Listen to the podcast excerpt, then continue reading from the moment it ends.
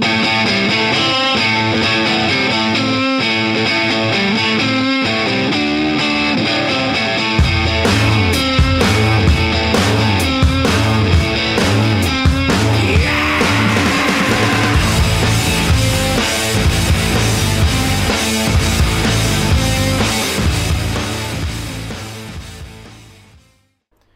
Hola gente, bienvenidas, bienvenidos a un nuevo shot jurídico. En este capítulo hablaremos sobre el depósito y el secuestro.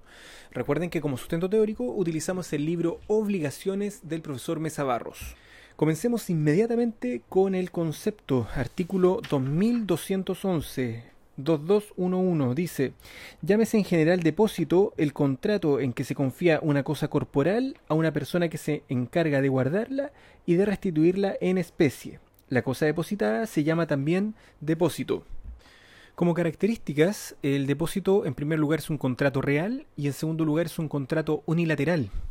El artículo 2212 dice el contrato se perfecciona por la entrega que el depositante hace de la cosa al depositario, consagrándose entonces por la entrega este carácter real. Luego, el artículo 2213 dice se podrá hacer la entrega de cualquier modo que transfiera la tenencia de lo que se deposite. Podrán también convenir las partes en que una de ellas retenga como depósito lo que estaba en su poder por otra causa. Por lo tanto, la entrega tiene que hacerse de cualquier modo que le confiera la tenencia a la cosa y aún puede verificarse en forma simbólica. Y en el inciso segundo también permite que, por ejemplo, Andrea tiene en comodato algo que pertenece a Eduardo. Y resulta que con el devenir del tiempo eh, surge entre ellos o llegan a un acuerdo de voluntades para sobre el mismo objeto tener ahora un depósito. Por lo tanto, para que no tenga que restituirle, ¿cierto? Eh, el comodatario al comodante, en este caso el, la cosa, eh, se puede establecer, ¿cierto?, que retenga el, el objeto como depósito Em, y, no habría que hacer nuevamente esta entrega. Y una segunda característica de este contrato, que es unilateral, es que, al igual que el comodato y el mutuo, este engendra obligaciones solo para una de las partes.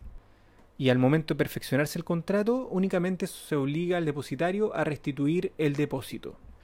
Pero como casi todo en derecho civil, hay excepciones, por supuesto, y puede ocurrir también que em, puede resultar igualmente obligado el depositante a pagar las expensas de conservación de la cosa y a indemnizar los perjuicios que haya ocasionado al depositario.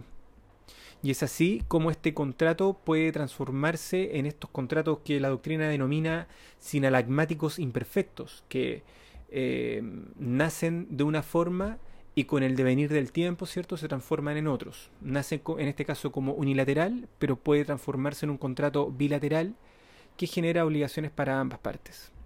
El artículo 2214 establece una clasificación legal que distingue entre el depósito propiamente dicho y el secuestro.